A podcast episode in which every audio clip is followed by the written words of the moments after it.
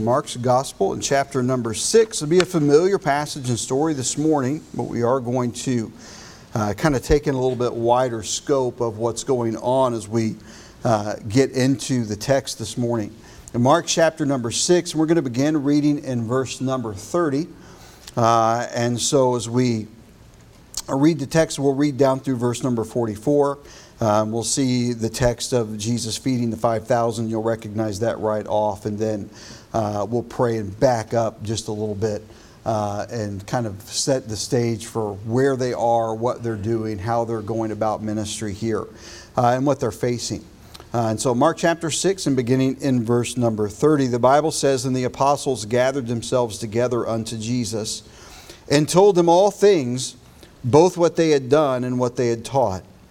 And he said unto them, Come ye yourselves apart into a desert place and rest a while. And for there were many coming and going, and they had no leisure so much as to eat.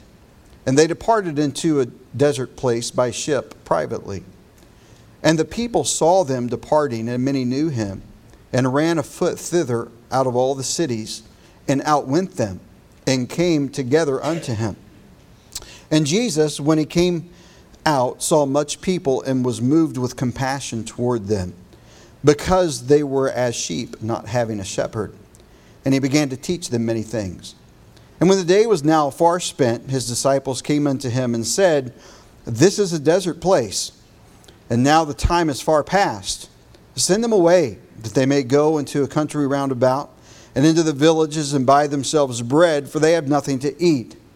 And he answered and said unto them, Give ye them to eat. And they say unto him, Shall we go and buy two hundred pennyworth of bread and give them to eat? And he saith unto them, How many loaves have ye? Go and see. And when they knew, they say, Five and two fishes. And he had commanded them to make all sit down by companies upon the green grass. And they sat down in ranks by hundreds and by fifties.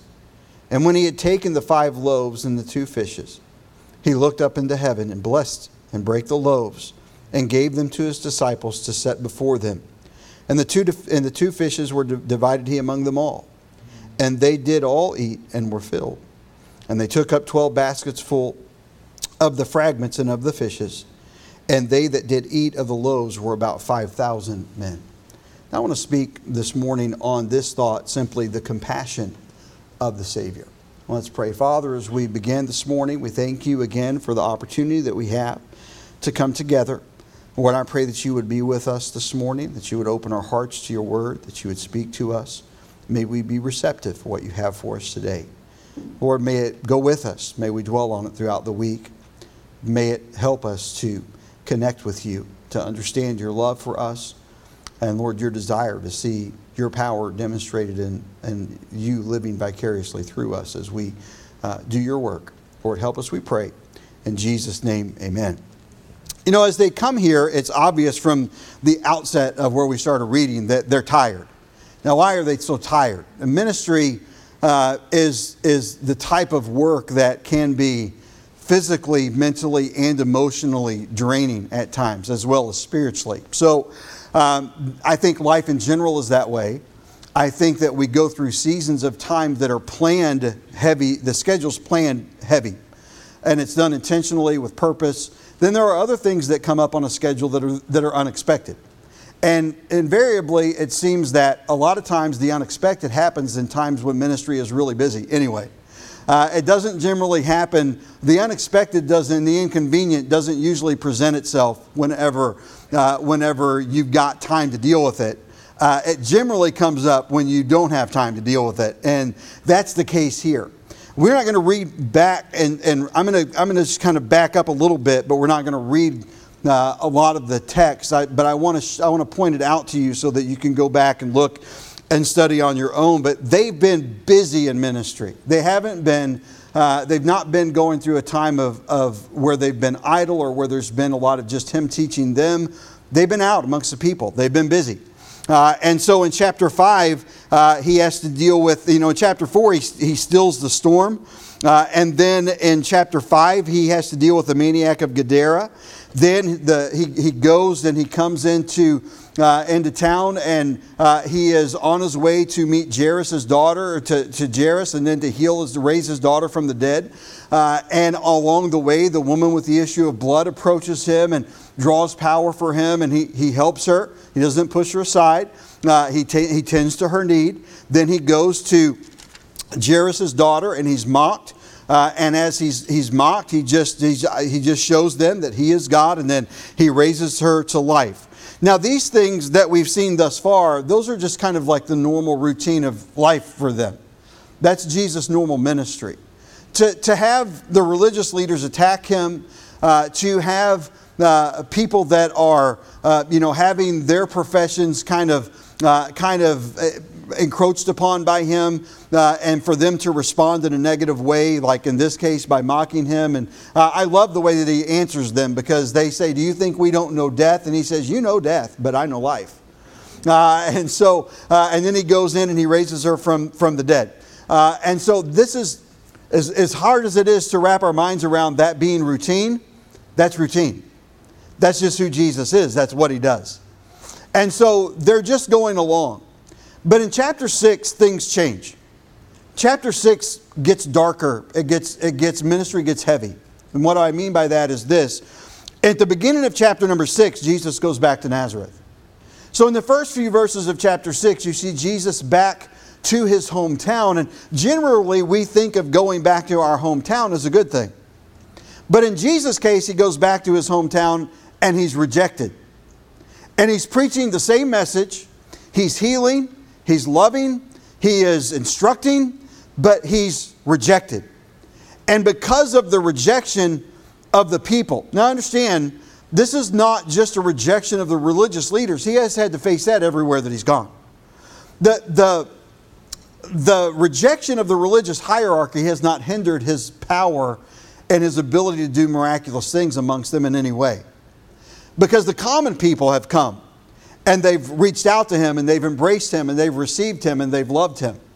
And so he's dealt with uh, the Pharisees and the hypocrites, and he's spoken to them roughly. And for those in this present age that kind of have the mindset that uh, that you, you know you've got to kind of sugarcoat everything to the point that uh, that nobody really understands the point that you're making, may I remind us this morning that there were times when Jesus called them a whitewashed tomb.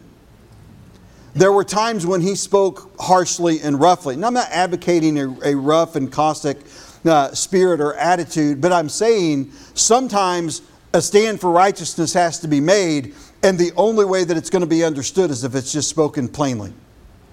Uh, and so, and, and that, the Word of God is offensive. Truth is offensive. The truth to someone that rejects it is offensive. And Jesus dealt with that on a daily basis. He, that, that wasn't it's not that it was an enjoyable part of his life and ministry, but it was part of the daily routine of just doing ministry. He had that coming and going. But in chapter 6, when he comes to his hometown, to a people that he does not just know them uh, as a people, but he knows their names.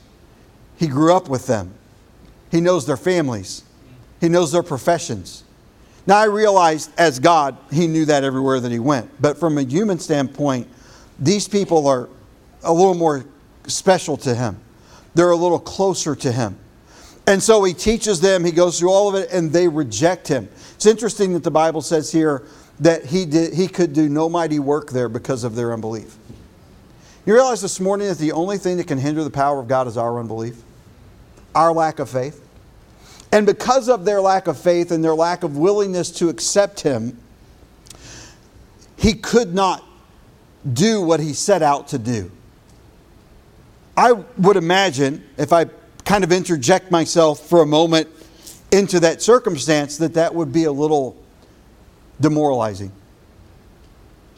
It would be hard. Emotionally, it would be stressful and draining. So we see Jesus, I believe, at a time here where he's, he's beginning to deal with a little bit of emotional uh, stress. I'm not going to say distress because He's God, and He knows how to handle it all. But clearly, when we hurt, Jesus hurt. And so when we weep, He, he weeps with us.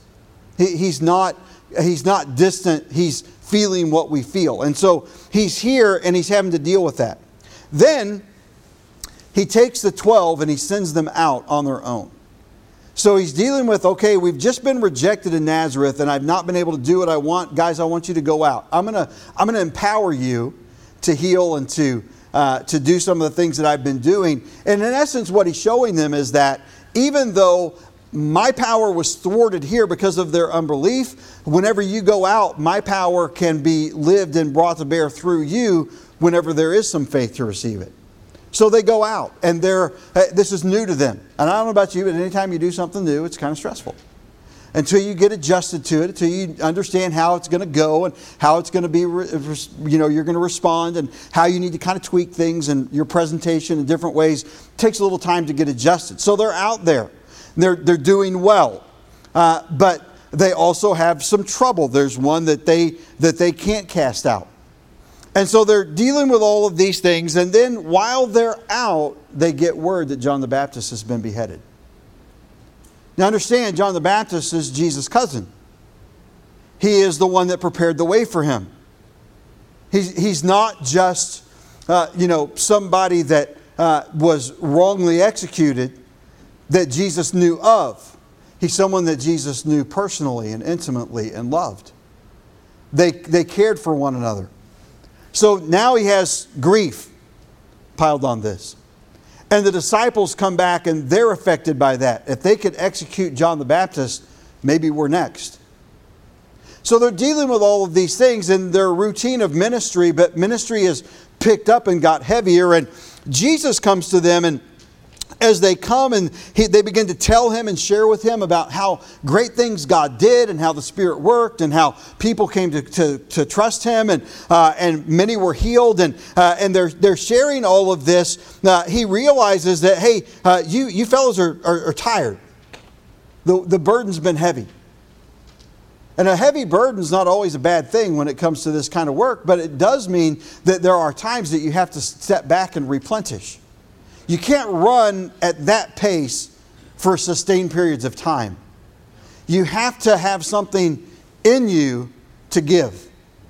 And if you're constantly pouring out and you're never refilling, and my, my truck chimed in this morning on the way into the church. It, it, has an alarm that goes off at 50 miles to empty and 25 miles to empty, and, uh, and then it, a little more often after that. And I try not to get down to that point very often, but but I, I, I, did I did this morning, and so uh, it hit that 25, and it, it and I know if I don't stop pretty soon and get some gas, I'm going to be sitting on the side of the road.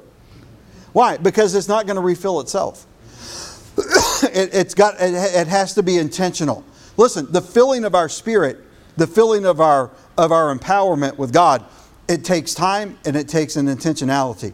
I, I, God is not going to uh, fill me up by osmosis. I have to spend some time in His Word. I have to spend some time in prayer. I have to spend some time in worship. I have to spend time. But there's also the reality that when really busy times come, that those things, it's not that they're non existent, but they're going to suffer. They're, you don't have uh, as much engagement mentally and emotionally through those times and those seasons. Uh, you don't get as much time to read. You don't get as much time to pray. You can't live that way for a long time. You have to back up. And so they've been out ministering, and Jesus says, Okay, guys, we're tired. I'm tired. We've, we've been hit with some sad news. The people have been draining us. Let's get to a desert place and let's rest a while. And he comes to them and he says that in verse, verse 31 uh, Come ye yourselves apart into a desert place and rest a while. And so, and then he said, There were many coming. They didn't even have time to stop and eat. I don't know if you've ever had days like that. I have days like that from time to time where I just get so busy. Sometimes I'll get busy doing what I'm doing. Sometimes it may be outside and it may be physical in nature. Sometimes it may be in my office and it's a study in nature. Uh, but I'll, I'll just get engrossed in what I'm doing. And then before I know it, lunch is long past and it's really kind of almost too late to eat and not ruin supper, uh, even though I want to. Uh, and then, I, and then I, I look and I'm just thinking, what happened to the day? Because there's just a lot going on. That's, their, that's where they are.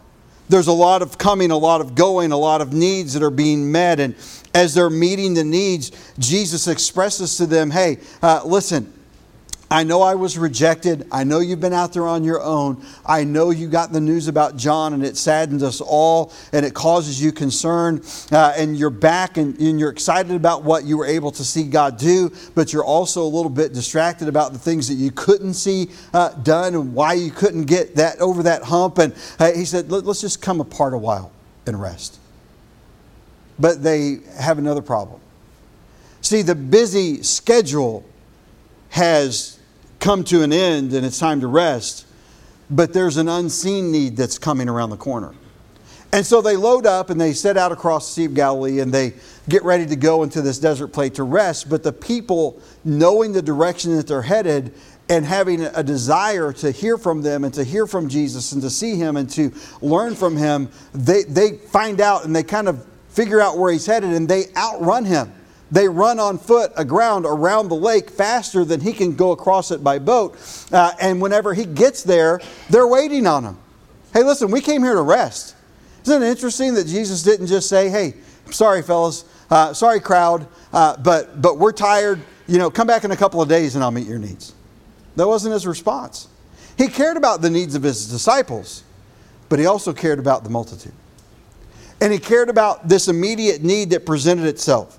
So he tells them, We're going to go and rest, but this, this need surfaces and, and, and shows them, and the crowds meet them, and they're seeking them.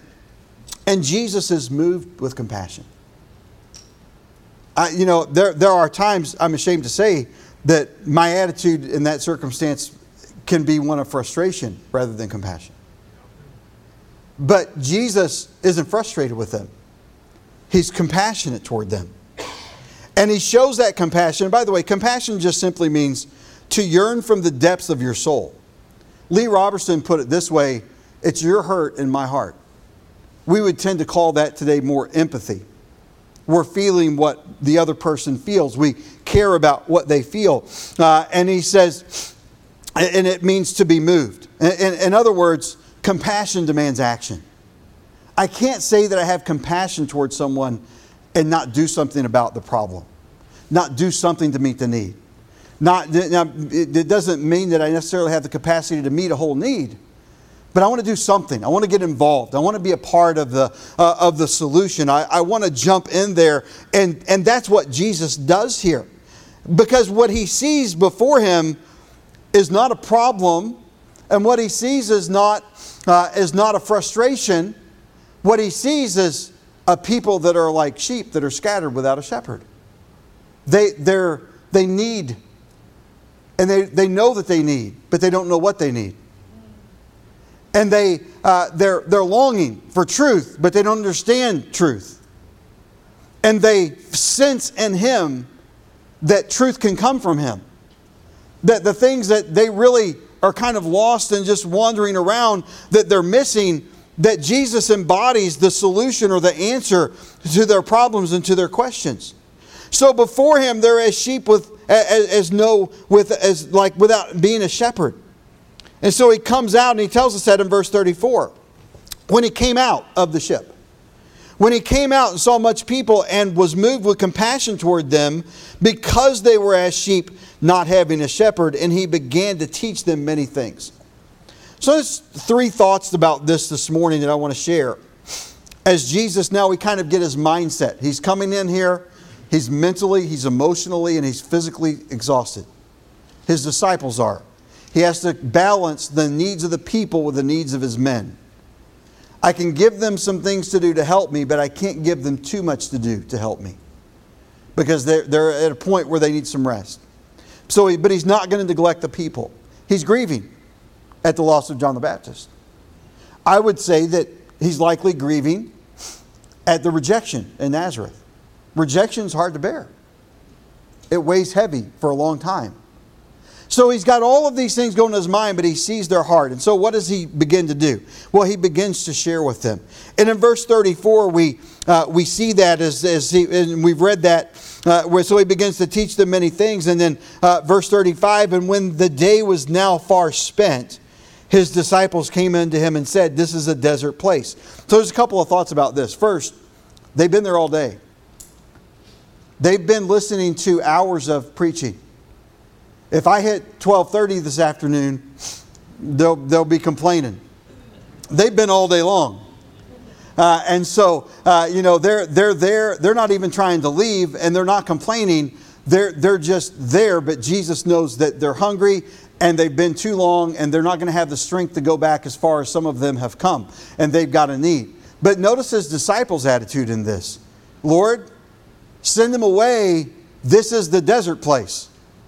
This is, the, this is where we came to rest. We didn't come here for this.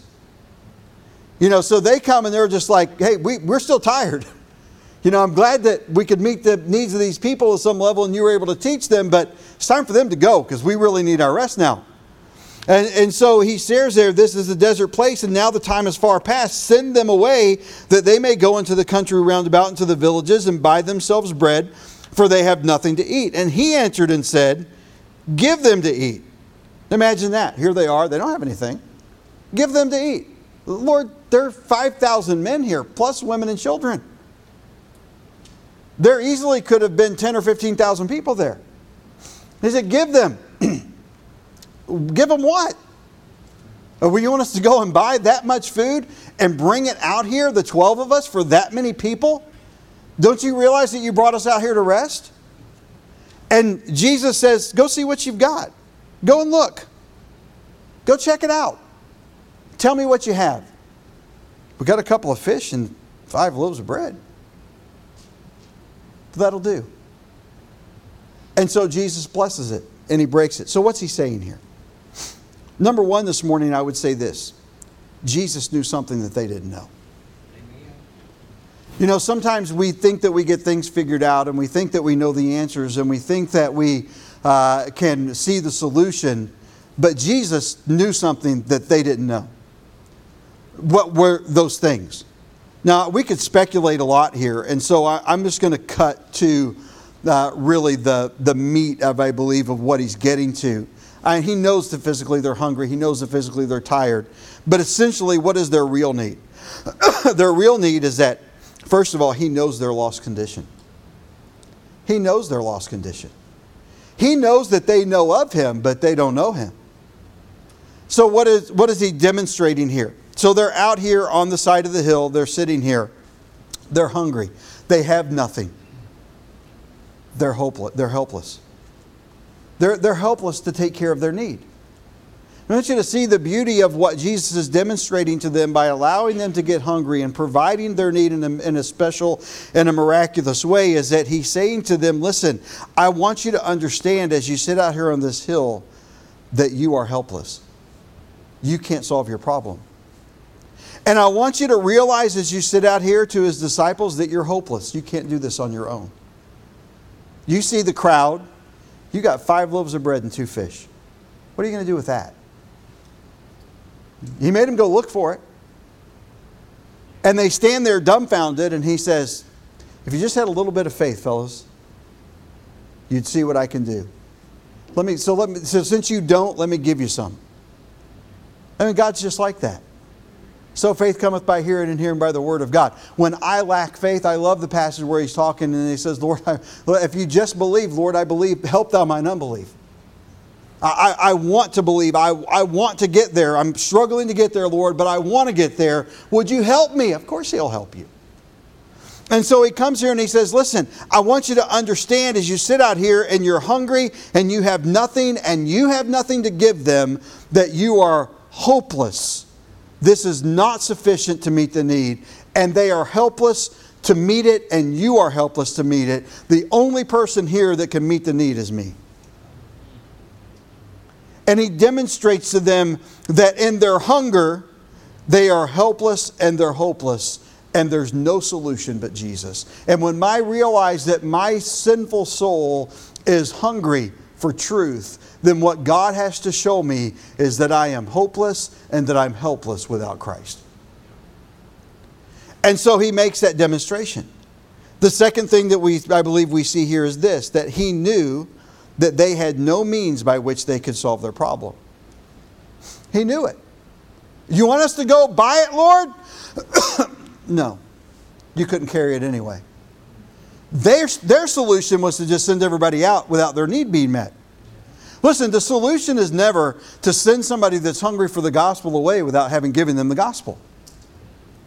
The solution is to serve it up.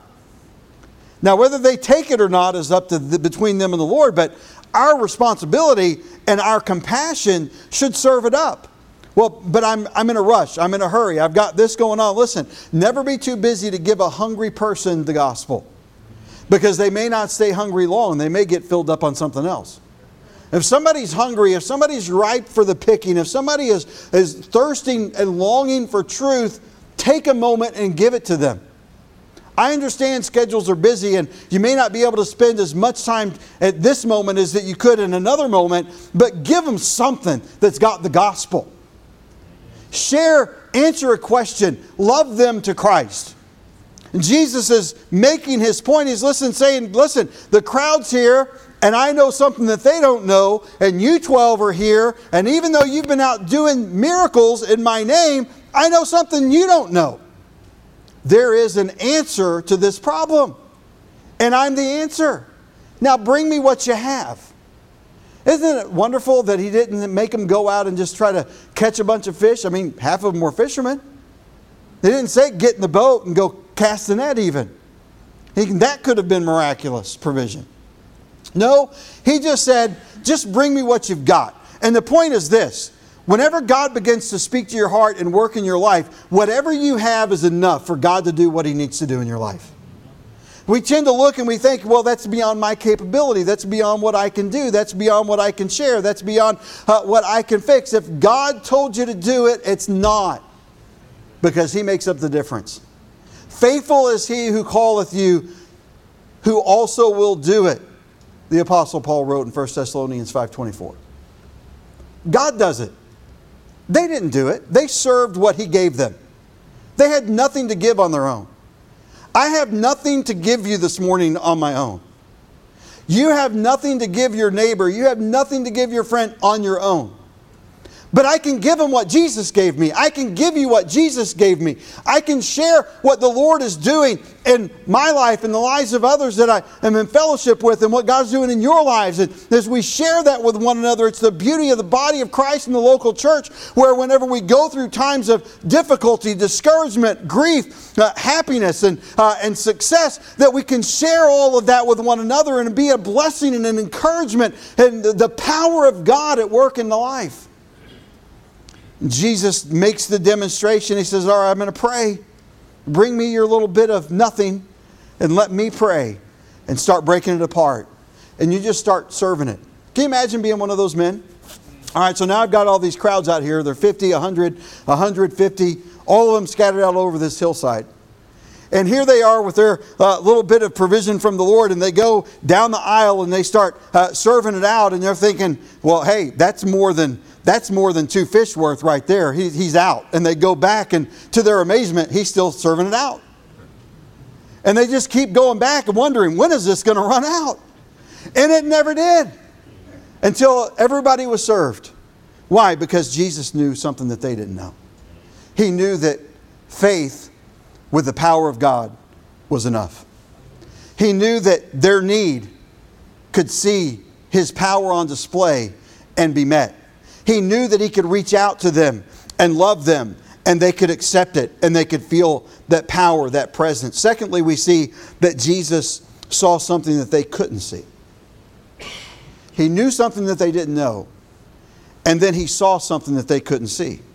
Notice again at verse 37 he answered and said unto them, Give ye them to eat. And they say unto him, Shall we go and buy 200 pennyworth of bread and give them to eat?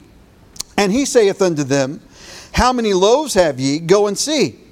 And when they knew, they say, Five and two fishes. And he commanded them to make all sit down by companies upon the green grass. And they sat down in ranks by hundreds and by fifties. And when he had taken the five loaves and the two fishes, he looked up to heaven and blessed and brake the loaves and gave them to his disciples to set before them. And the two fishes divided he among them all. So he saw something they couldn't see. What could he see? Two things here. First of all, he saw an unlikely solution. See, sometimes we start looking for solutions, we start looking for something that's obvious, something that, that we can take credit for, something that we can figure out. Listen, faith generally doesn't figure on paper.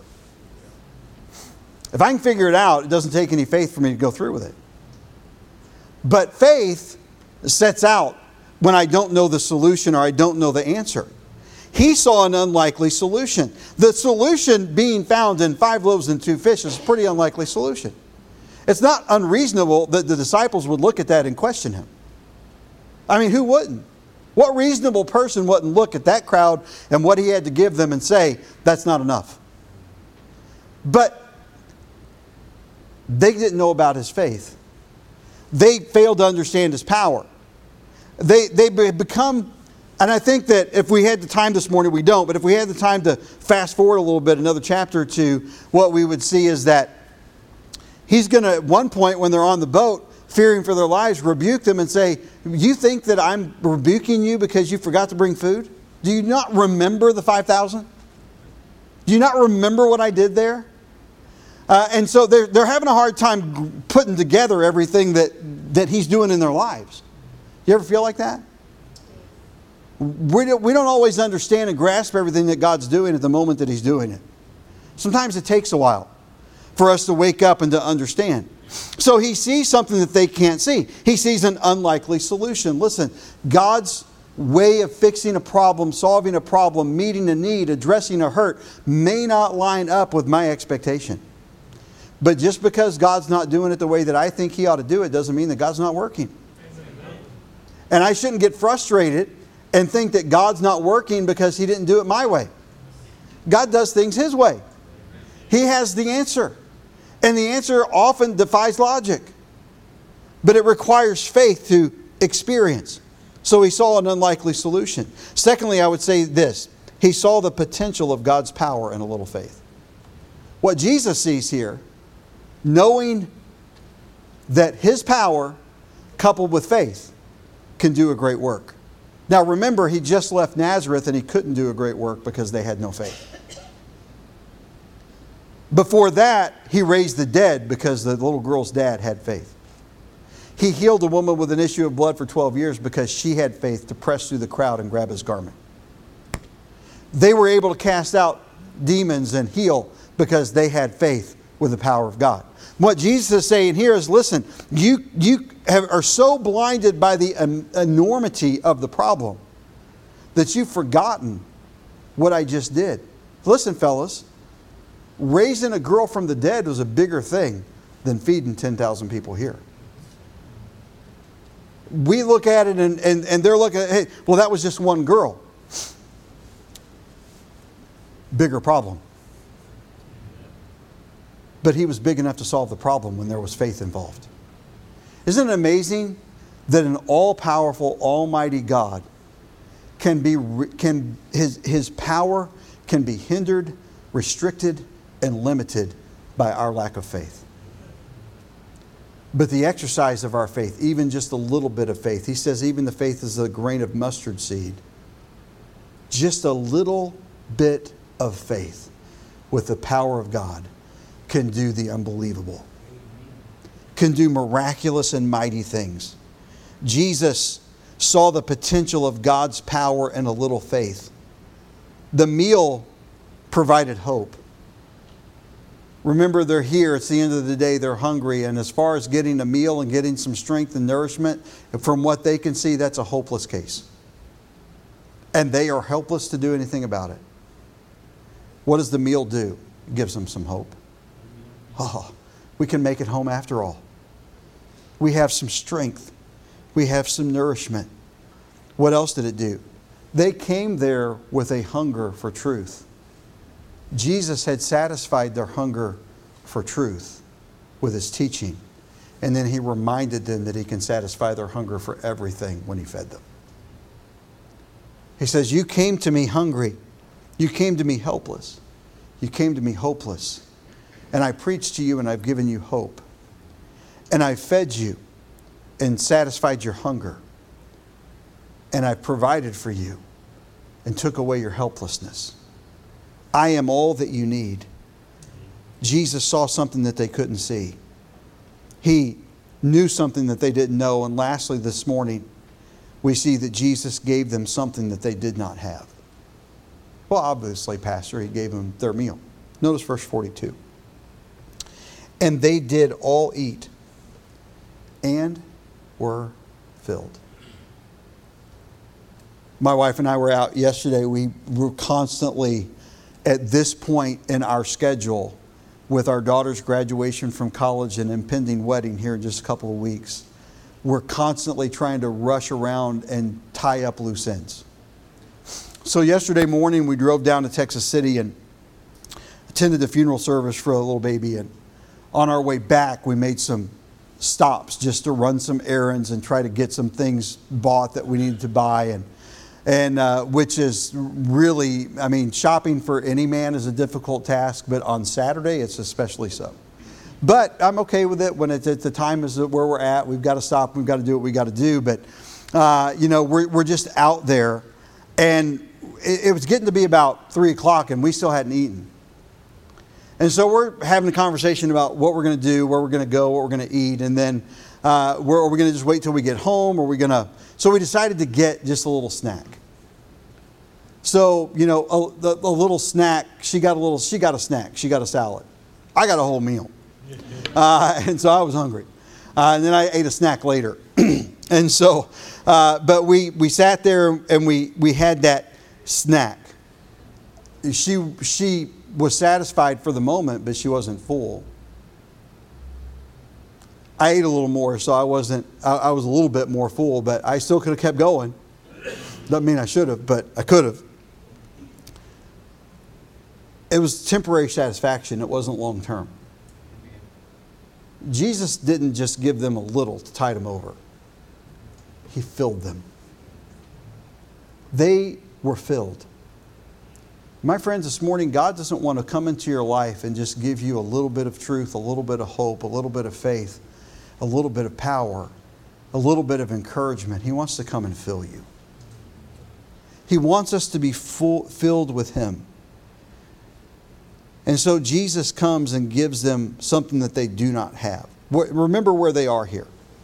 They're mentally exhausted, they're emotionally exhausted, they're spiritually exhausted yet He supplies their every need. The people are here. Three thoughts about this, and we'll close this morning. Number one, He gave them something they didn't have, and the fact that He had a realization of their condition. He, he realized. You ever feel like nobody understands where I'm at? Nobody understands what I'm going through? Nobody understands my hurt? Nobody understands my pain? My friends, this morning we have a Savior that's been touched with a feeling of our infirmity. Yes. And in all points has been tempted like as we are, and is yet without sin.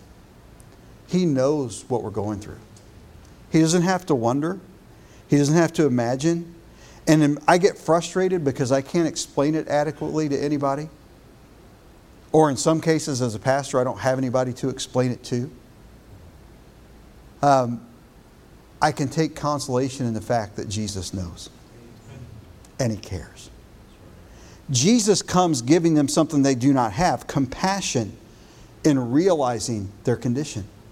Whatever their condition was there, all of the multitude, whatever their need, whatever their hurt, whatever their sorrow, He knew. Secondly, He gave them a demonstration of the power of God. He met their emotional, spiritual need with the preaching and the teaching, and he met their physical need with the supply of food. But he didn't just give them food for the body, he gave them food for the soul. He gave them the satisfaction of the bread of life. He gave them himself. My friends, Jesus is enough they were filled. As we conclude this morning, I'll just say this and we'll, we'll be done. There were 12 baskets left over. 5,000 men, plus women, plus children, two fish, five loaves of bread. And a loaf of bread was probably more like a dinner roll, not like a big loaf. That's what they had. But they had enough faith to assemble they had enough faith to listen. He had enough compassion to share. He had the ability to give his men enough extra to get through to the end before they rested. to get done what was needed to take care of these scattered sheep without a shepherd, to love and give them the love of God. And he gave them until they were filled and there were still leftovers. God's power is always more than we need. God always gives more grace than I need. I don't always access or accept everything that God gives me, but God always gives me more than enough. Pastor, I need, I, don't, I just am not feeling the comfort from the Lord in the loss of a loved one. I promise you, if you'll get in the Word and you'll get with Him, that He has made available to you more comfort than you need if you'll embrace it. If you're saying, Pastor, I just don't have quite enough faith to step out and take this next step in my Christian life, more faith is available to you than what you need. Because God never does it part way, He always goes the extra mile. He gives us what we need and then some in love and in power and in grace. Will we accept it? See, I can sit at home, I can sit on the hill, I can let the bread and the fish pass by. I can take in and awe everything that's doing and not be a part of it. Or I can say, Jesus, I want all of you. Here's all of me. What will we do this morning? Will we sit back and withdraw because we're a little tired? Will we sit back and withdraw because we're grieving? Or would we, as we rest, as we grieve, replenish, re engage, recharge, and let the love of God flow through us? I believe that God can do great things in our lives and in our church at any point, at any time, no matter what we're going through, whether it's a busy season, whether it's a calm season, whether it's turmoil, or whether it's uh, whether it's uh, whether it's smooth seas, whether it's uh, whether it's a time where we're uh, where we're struggling, or whether we're, we're God's blessing is just being outpoured and overflowing. Wherever we are, whatever we're doing, God can work and bless and be glorified if we'll sit down on the hill and we'll let him tell us what we don't know. And let us show us, let him show us what we can't see. Stop trying to figure everything out and just let God be God. And be amazed at what God will do.